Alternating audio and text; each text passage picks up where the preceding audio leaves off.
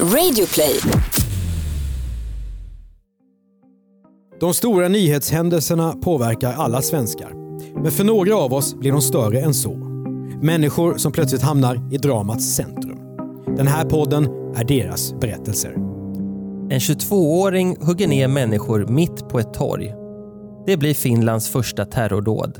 Mitt i kaoset hjälper Hassan Subier offer, räddar sin sambo och skadas själv för livet. Han blir hela Finlands hjälte innan historien tar en oväntad vändning. Det här är Jag var där, en dokumentärpodd från Radioplay. Av Mattias Bergman och Andreas Utterström.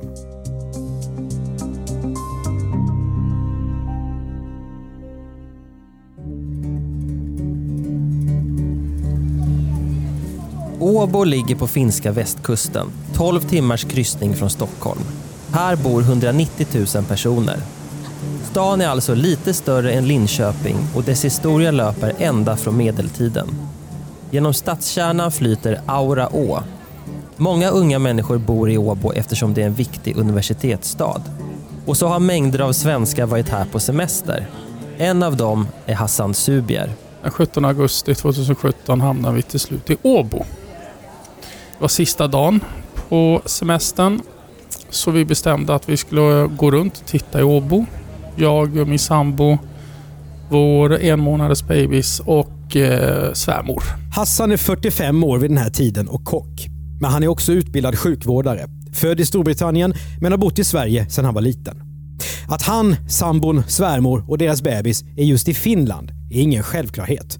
Och ingenting som Hassan direkt älskar. Alltså, ja, jag är ju också dykinstruktör. Så att planen var ju att vi skulle hyra husbil, åka runt i Norge och så skulle jag dyka. Eh, för det är otroligt vacker natur där. Eh, men min svärmor som är höjdrädd var inte så begeistrad över detta. Och Finland då för mig var ju... lät ju hur tråkigt som helst.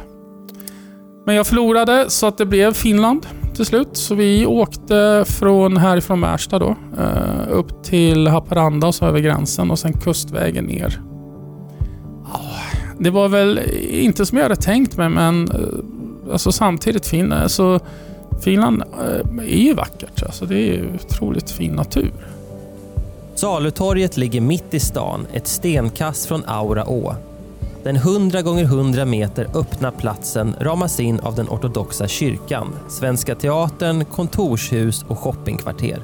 Det är ju, vad ska vi kalla det för, bondens dag, marknadsdag. Så det är massor med folk på torget, det är massor med stånd. Hassan och hans sambo samt hans svärmor med barnvagnen går över torget. Det är sensommarvarmt och skönt. Kommer upp till ett tidningsstånd som är på min vänstra sida. Och jag blev lite nyfiken. Vad, liksom, vad är det där för något? Och bredvid det här tidningsståndet så står det två unga tjejer. Den ena är blond och den andra är mörkhårig. På något underligt sätt så får jag, jag och den här blonda tjejen en ögonkontakt. Som jag än idag inte kan förklara. Ehm, jag tittade på tidningsståndet och jag såg att det var tidningar där som hette Vakttornet. Då, så jag räknade ut att det här var Jehovas vittnen. Reflekterade inte över det så mycket utan gick förbi. Klockan är två minuter över fyra på eftermiddagen. Då går världen sönder. Tio meter bakom mig så, så hör jag ett hjärtskärande skrik. Alltså, ja, det går inte att förklara det skriket. Eh, panik, smärta, rädsla. Ja, det är svårt att förklara. Vittnen säger sig se något som glänser i solen och kastar reflexer. Det är en kniv.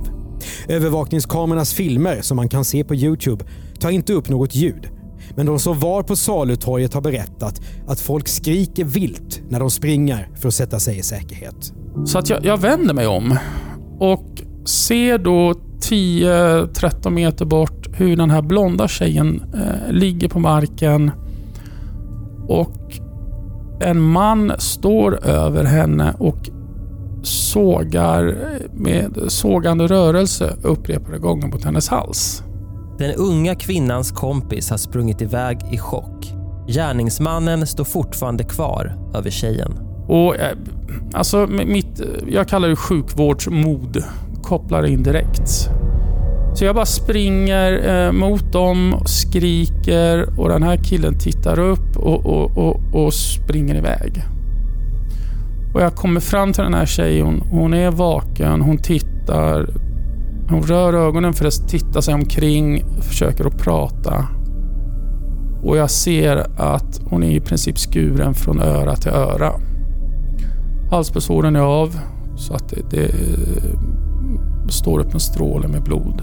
Knivmannen har rört sig vidare över torget för att skada så många människor som möjligt. Hassan skriker till sin sambo att hon ska försöka lugna ner tjejen. Sedan återgår han instinktivt till räddningsarbetet. Och jag satte mig bredvid den här blonda tjejen då och lyckades hitta halspulsådern och stoppade blodflödet. Hassan försöker överblicka tjejens skador och prata lugnande med henne.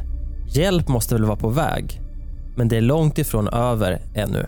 Men han kommer tillbaka och då ser jag ju att han håller en stor eh, kökskniv och en mindre, ska vi kalla det för, eller kanske lite större modell av skalkniv. Och han springer då emot mig och jag sitter ju med henne, eh, det låter väl kanske lite morbid, men händerna nerstuckna i halsen på henne. Och min första tanke var att jag kommer inte att lämna henne. Så att han kom fram och jag började sparka med benen mot honom. Och lyckas avvärja honom och han springer iväg. Mannen säger inte ett ord. Eh, och jag, på något sätt när han kommer emot mig så ser jag i hans blick att Alltså han, han, han, han, han har ett uppdrag. Han är totalt känslokall, men man ser att eh, han har eh, en, eh, ett uppdrag. Och först då slår det mig att shit, det här är nog en terroristattack. Och så tänkte jag, ja om han har bombbälte, då är det ju kört oavsett. Det är nu fullt kaos på torget. Människor springer över varandra för att komma undan. Och helt plötsligt så känner jag hur någon sparkar mig i nacken. Och jag, det första jag tänker på, vem fan sparkar mig i nacken? Alltså jag sitter här med en tjej och så tog det väl en, två sekunder så började jag känna hur, hur det, det, var som om någon stod och hällde varmt vatten på ryggen. Tills det slog mig att kan han ha kommit tillbaka och huggit mig i ryggen? Hassan ropar till sin sambo att stoppa flödet av blod som nu strömmar ner för ryggen på honom. Medan hon gör detta så kommer den här killen tillbaka. Och jag skriker åt min sambo, spring, spring för helvete bort härifrån. Och då är det så att eh, salutorget i Åbo, den är i princip byggd av kullersten. Så att hon reser sig upp, springer kanske två meter och så snavar hon på någon sten så att hon hamnar på rygg. Raklång. Och det här mellan mig och henne så kanske det är... Säg mellan 7 och 10 meter. Hassan kan bara se på håll hur terroristen hotar hans sambo, mamman till hans barn. Och han kommer fram till henne, ställer sig bredbent över henne och höjer då bägge knivarna. Och då tänker jag att om inte jag gör något nu så dör hon. Så jag var ju tvungen att ta ett beslut. Ska jag släppa den här tjejen som jag försöker rädda och rädda min sambo? Eh, eh, eller vad gör jag? Men alltså på något sätt så insåg jag väl att den här tjejen jag försöker rädda, hon är för allvarligt skadad. Så att jag reser mig upp och när jag reser mig upp så känner jag plötsligt hur... Ja, det kändes som det gick 220 volt genom kroppen. Det var den mest underliga känslan jag haft i min kropp någon gång. Benen lyder honom inte riktigt. Men Hassan tvingar sig att gå fram till sambon och terroristen. Och då ser jag också att han... Den här eh, terroristen ser ut att vara från Mellanöstern så att jag börjar skrika på arabiska mm, åt honom. Svordomar, kalla hans mamma för ditt och datt. Och så på något vänster, så mitt i hugget, så stannar han. Tittar på mig och går ifrån min sambo mot mig. Och då tänker jag att ja, då var det slut på det här livet. Så han kommer fram och höjer då bägge knivarna. På något vänster då så ska jag försöka få upp min vänsterarm för att skydda mig. Den lyder inte. Den, liksom, den bara hänger.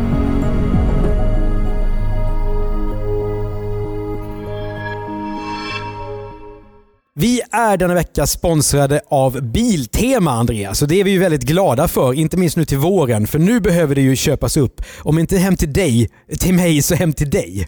Ja, och Biltema har ju så mycket annat än sånt som har med bilar att göra. Till exempel utemöbler. För vi har en ganska stor uteplats. Som jag har varit på. Ja, och det... Jag har sett den, jag har levt den och jag har vadat fram i alla de saker som dina barn har lagt där. Usch, ja det, det är hemskt. Men framförallt så behöver man ju någonting att sitta på de få gånger familjen är samlad. Och nu har Eh, trädgårdsstolarna gått sönder så vi behöver nya och nu har jag hittat några jag gillar. Klassisk Biltema.se trädgårdsstol här för 699. Ja, ju, det är den där som man brukar se på kaféer och eh, museirestauranger ja. och så. Nu återstår bara nästa prövning här det är att jag ska övertyga Emma, min sambo, om att det här är valet för oss. Och Då behöver ni ju inte stå på Biltemas butik och vråla på varandra för det kan ju bli lite pinsamt. Även om det är roligt för oss andra som står runt omkring. Med Biltema köp och hämta så kan ni ju leta upp varorna hemma och ta den eh, lilla fighten där eh, välja varuhus på nätet och sen hämta ut varan inom två timmar på Biltema. Nu i virustider har de dessutom köp och hämta drive-in. Och det kan vi återkomma till lite senare. Men för nu, tack Biltema! Ny säsong av Robinson på TV4 Play. Hetta, storm, hunger. Det har hela tiden varit en kamp. Nu är det blod och tårar. Fan händer just det. det detta är inte okej. Okay. Robinson 2024, nu fucking kör vi. Streama på TV4 Play. Ett poddtips från Podplay. I podden Något Kaiko garanterar östgötarna Brutti och jag, Davva, dig en stor dos skratt. Där följer jag pladask för köttätandet igen. Man är lite som en jävla vampyr. Man har fått lite blodsmak och då måste man ha mer. Udda spaningar, fängslande anekdoter och en och annan arg rant. Jag måste ha mitt kaffe på morgonen för annars är jag ingen trevlig människa. Då är du ingen trevlig människa, punkt. Något Kaiko, hör du på Podplay. Därför är gardinerna. Jäätelöraitiovaunu. Hei! Hei! Rauhoitu. Terroristen hugger igen, men Hassan har vridit sig. Två hugg tar i hans axel. Det är inte som på film, alltså att det, det, det lät inte ens. Alltså det, det var... Det, det stack till. Alltså det är som att få en spruta. Eller om man ska ta ett blodprov. Det var ungefär så det kändes. Terroristen rusar iväg. Hassan hör att han ropar Allahu Akbar, Gud är stor. Hassan kontrollerar att hans sambo är okej. Okay. Hon har fått ett skärsår i överarmen, men inget allvarligare. Hassans svärmor och bebis är utom fara, 10-20 meter bort. Men den unga kvinnan som han förtvivlat försökt att rädda livet på är borta. Hon var ju död. Um, så att jag satte mig... Jag, jag satte mig så att jag hade hennes huvud mellan mina ben och jag stängde hennes ögon och jag viskade något i, öron, i hennes öra som att jag är ledsen att jag inte kunde rädda dig, eh, men du är på ett bättre ställe nu. En sjukvårdsutbildad person kommer fram och frågar om hon kan hjälpa till. De gör tillsammans hjärt och lungräddning på offret. Men det är kört. Och Sen var det också en stor sorg att jag inte lyckades rädda henne. Eh, den här tjejen. Men också så försökte jag hitta en förklaring till vad det betydde, de här blicken vi, vi, vi eh, utväxlade strax innan. Och det, det stör mig lite än, äh, än idag, så, så är det något jag funderar på. Uh, visste hon om att hon skulle dö om några sekunder? Alltså... Nej, det, det är svårt att förklara men...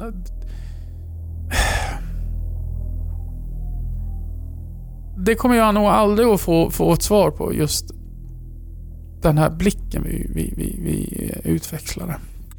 Medan Hassan sitter invid den döda unga kvinnan kommer faran tillbaka. Han hör steg och känner ett hugg i vänster sida. Hassan har inte ens hunnit se terroristen i ögonvrån. Jag sitter då med henne och jag, jag tittar på någon konstigt runt omkring mig och jag ser liksom hur det rinner mellan gatstenarna. Det är liksom som... Ja, det rinner blod. Det, det är en absurd eh, syn. Alltså det, det rinner rätt bra med blod. Och, och min sambo kommer fram och säger, men han har huggit dig i sidan nu också. Och då frågar jag, hur många knivhugg har jag? Och hon räknar upp, ja du har fyra stycken. En högt upp i nacken, två i axeln och ett på, eh, vänster sida vid bröstet. Hassan hör sirener. Hjälpen är på väg. En läkare säger till honom att hålla ut. Han känner sin puls rasa. För jag kände ju hur, hur jag vill förklara det, livet rann ur mig. Eh, Kan man väl enkelt förklara det som. Det har inte ens gått tre minuter. Terroristen, en man som bara är 22 år gammal, har mördat två människor. En av dem ligger under ett vitt skynke på salutorget. Den andra avlider på sjukhus. Åtta personer är svårt skadade och Finland har tvingats uppleva sitt första terrorbrott. Hassan vaknar upp på Åbo universitetssjukhus som fungerar organiserat i kaos. Terroristens fyra hugg har skadat honom mycket svårt. Han har förlorat två och en halv liter blod. Och han är i princip förlamad i höger arm och bägge benen, särskilt det högra. Ett hugg har gått igenom halva ryggmärgskanalen. Men han har ändå haft tur. Vart och ett av de fyra knivhuggen kunde ha dödat honom. Nu har två av dem missat en artär, ett missat en lunga och ett tagit en millimeter från hans hjärta. Efter operation vaknar han upp. Alltså det första jag tänkte på, hur i hela helsike är det möjligt? Hassan på husbilsemester i Finland. Och Finland av alla ställen och råkar ut för en terroristattack. Det var nästan så jag började skratta lite åt det absurda. Eh, alltså för Finland är ju det sista stället man tänker, alltså terroristattack. Vägen tillbaka till livet går i ojämna steg. Vänner och turistbyrån i Åbo hjälper Hassan att återförenas med sin sambo, deras en månaders bebis och svärmor. De tar sig hem till Sverige igen. Hans väg att rehabilitera sina skador kan börja. Men redan i sjukhussängen inser han att händelserna på Salutorget inte är över. Hassans historia går in i ett nytt kapitel. Det var argentinska tidningar, det var BBC, det var CNN. Alltså det var så här, men aha, de, de vill ha intervjuer och ja. Och jag förstod inte riktigt, men liksom. Jag förstod inte riktigt. Tills det kom in en finsk sjuksköterska och gav mig en jättekram och grät. Och hon, hon sa till mig, vet du om att du är... Du är på alla första sidor i hela Finland. Du, och, och, och du... Eh, du är en hjälte, du är en finsk hjälte. Det, ah, det är kaos, sa hon. Bara några timmar efter tragedin har Hassan fått 100 telefonsamtal och 300 meddelanden. Och då började jag titta lite närmare på de här förfrågningarna och då, då började jag ju förstå att, men vänta nu här. Här har folk eh, dött, det har varit en terroristattack och här är jag nu helt plötsligt någon hjälte. Där hade jag, jag blev nästan förbannad. Alltså, ja, det var ju en mediahysteri eh, utan dess like. Dådet har försatt finländarna i chock. Det är en sak att förbereda sig i tanken. Men när det sker på ens egna gator och torg väcks alltid samma frågor. Vad hade mannen för motiv? Var han ensam? Och kommer det fler attacker? I ceremonier tänds ljus på salutorget och hundratals med blommor hedrar offren. Men dådet gör att främlingsfientliga och rasistiska röster höjs i Finland. Terroristen är nämligen en marockan som radikaliserats. Hassan bestämmer sig. Att ställa upp för journalisterna skulle kunna göra nytta. Så här låter det i tv-kanalen Yle. Offren efter knivdådet i Åbo hedrades idag med en tyst minut som samlade mycket folk på Salutorget i Åbo. Med på minnesstunden vid Blom och ljushavet fanns också mannen som riskerade sitt eget liv för att hjälpa kvinnorna som föll offer för gärningsmannen. Jag är ingen hjälte. Ehm, jag har en utbildning, jag kan agera, men jag är inte någon hjälte. Jag är, jag är medmänniska som inte vänder bort huvudet. Inte står och filmar, inte står och tittar. Utan jag, jag gjorde mitt bästa utefter den kunskap jag har. Det blev ju en situation här som finländarna formligen exploderade. Och det var ju att ett, det var en turist som försökte rädda finska liv. Två, han var ju från Sverige. Tre, han hette Hassan. Eh, och det där, på något sätt så tog det väl skruv i den finska själen liksom att Ja, de, de, de gjorde mig till, en, en eh, landshjälte helt enkelt.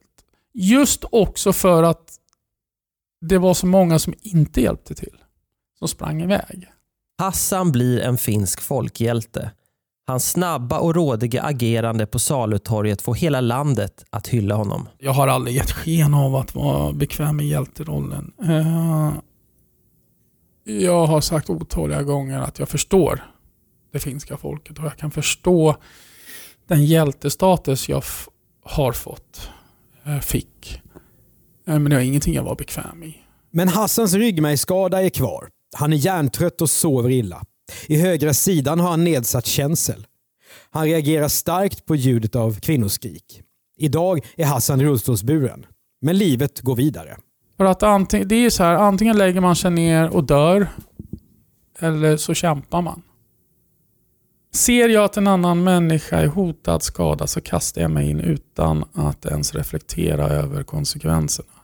Jag, jag har nog alltid varit sån att tagit de svagares sida. Jag kanske har mer empati än andra. Flera kommer att gripas och häktas för terrordådet på salutorget.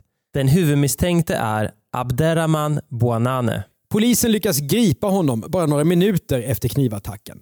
Han jagas ifrån salutorget av vanliga Åbobor till en sidogata där han har tagit en kvinna som gisslan. Medan han sprang där så kom då, eh, var det en polisbuss, en piketbuss, som hade kört förbi honom och folk hade väl pekat och de vände.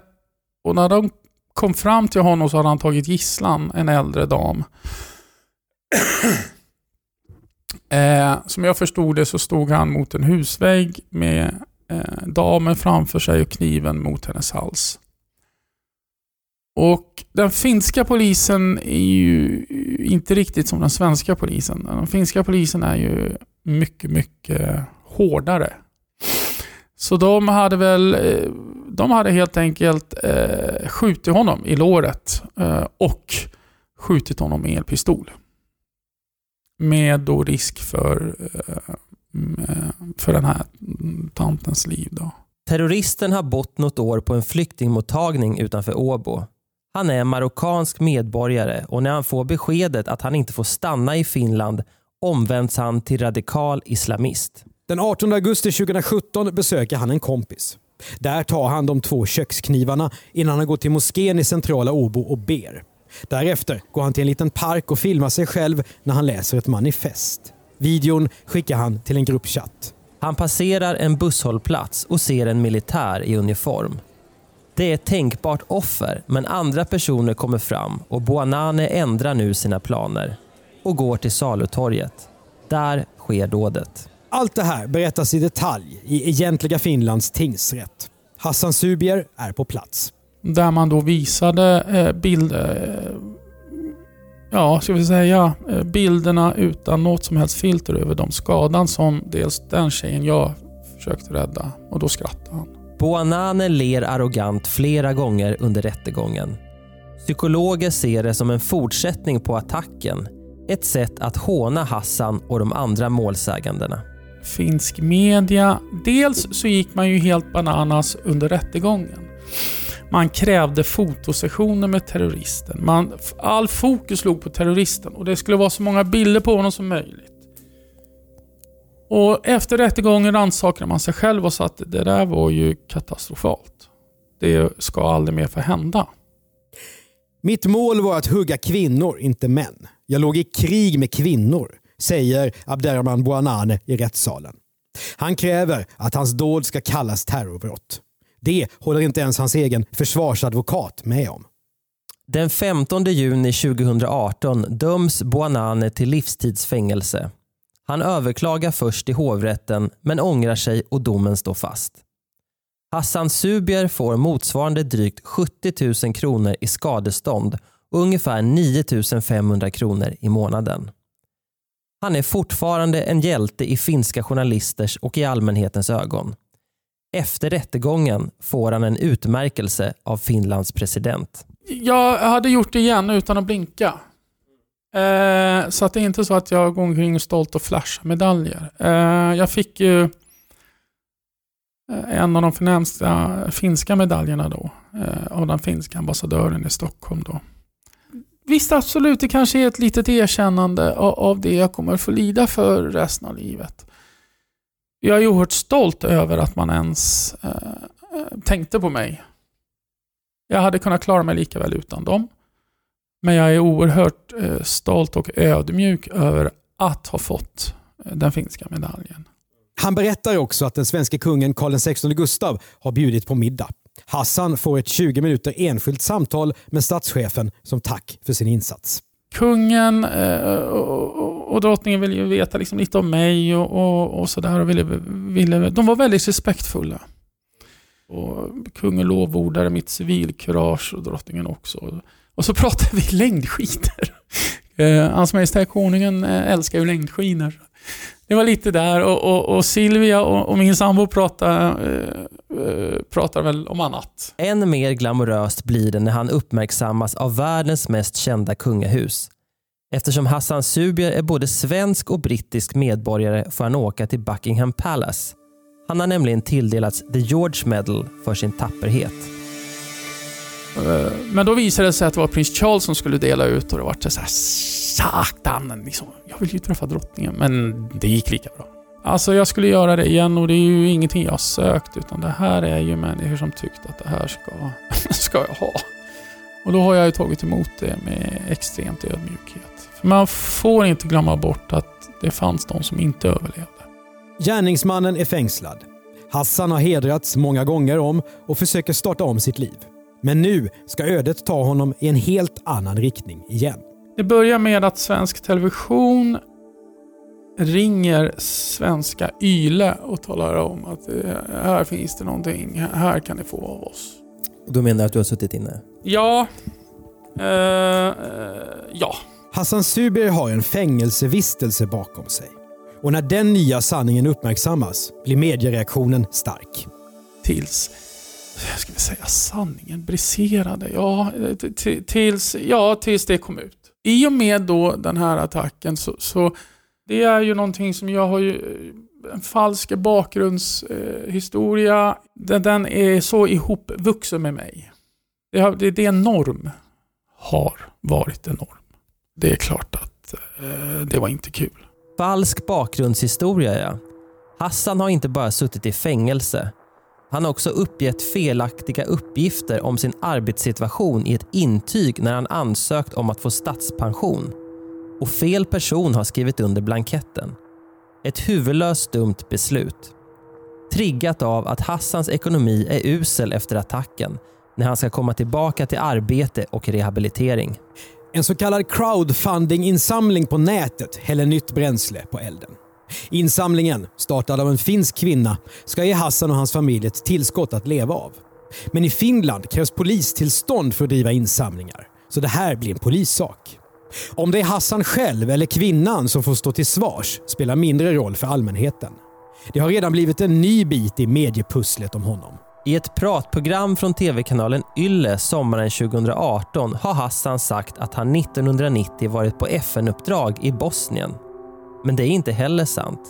Det handlade om militärtjänstgöring. Flera lögner som förändrar bilden av honom. Min bakgrund från det jag föddes till jag var 17 år är inte som alla andras. Vilket har gjort att jag har byggt upp en, en bakgrundshistoria som inte har stämt med verkligheten. Om du gör någonting som, som, som bryter mot lag så är du alltid dömd. Det kvittar. Du är dömd.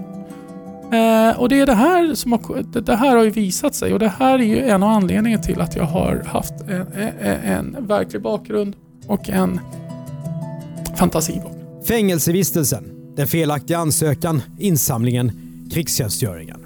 Ingen av de uppgifterna har någon koppling till vad Hassan Subier gjorde på Salutorget. Men när medierna skapar sina roller av människor spelar det ingen roll. Där blir alla generaliserade, endimensionella, som karaktärer i en film. Först har Hassan Subier varit en hjälte utan fel. Sen är han en klandervärd person och det han gjorde på Salutorget tappar sitt värde. Inga intervjuer som man nu ger reportrar kan förändra den saken. Media har väldigt lätt att göra sig till offer eh, så fort media blir påhoppade. Det, det fria ordet, demokrati, då blir det ett jäkla liv på media. Men media kan trampa vem som helst på foten. De har i sin rätt att göra det. Eh, så är det så media fungerar. Helt enkelt. Att media kan lyfta och sänka. Ena stunden så är du en hjälte, andra stunden så gör media dig till en para. Från hjälte till något helt annat på bara några månader. Och samtidigt, allmänheten har sin bild av Hassan. Medierna förmedlar sin bild. Och sen finns någonstans den verklige Hassan Subier. Och, och vad säger du till, de, till den som tänker nu att, att du får skylla dig själv för att du, för att du ljög? Mm. Till exempel i ditt sommarprat. Ja, på, alltså på ett sätt har de rätt. Absolut. Eh, på ett annat sätt så är det diamant, diamanten har så många fler facetter. Det finns, det finns en, en, en förklaring. Eh, det finns en inte alls hanky-dory uppväxt. Eh, det finns en absolut förklaring till varför jag hade byggt upp ett fantasiliv och, och, och, och för att skydda mig och mot folks fördomar och så. Som tyvärr, istället för att stå stolt och berätta så här har min bakgrund, så här, så här har min bakgrund sett ut. Så, så valde jag eh, att försköna det. Samtidigt som det var folk som satte ner foten och sa är helt ointressant, titta på vad han har gjort istället. Han är inte en kallblodig mördare. Alltså, om du begår ett brott, du sonar ett brott, då har du sonat ett brott. Och då ska det inte ligga dig till last.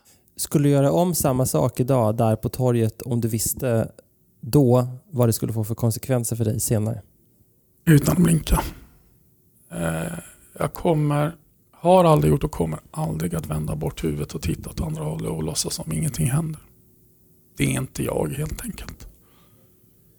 Sen kan man fråga sig om det är värt att vara en sån person. Eh, kanske inte personligen.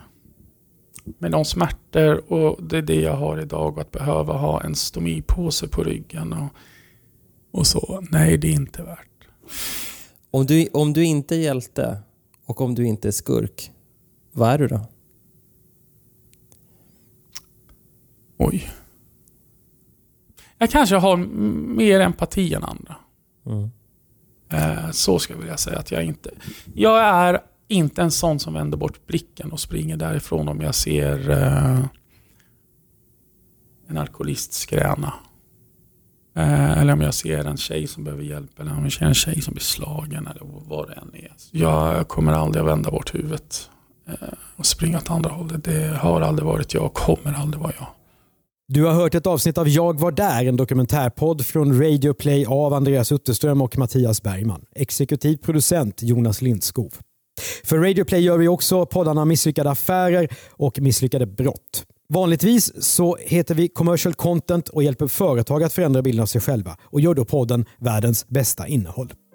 Maila gärna synpunkter och idéer till jagvardar.bplus.se.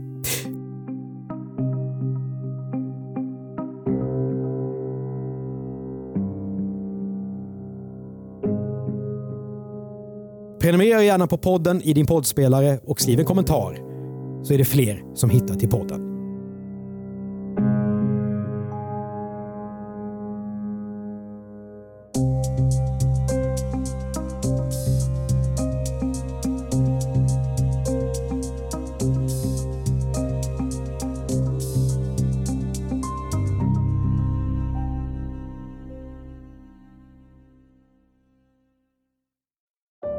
Säsong av Robinson på TV4 Play. Hetta, storm, hunger. Det har hela tiden varit en kamp. Nu är det blod och tårar. Fan händer just nu. Det. är Detta är inte okej. Robinson 2024, nu fucking kör vi! Streama på TV4 Play.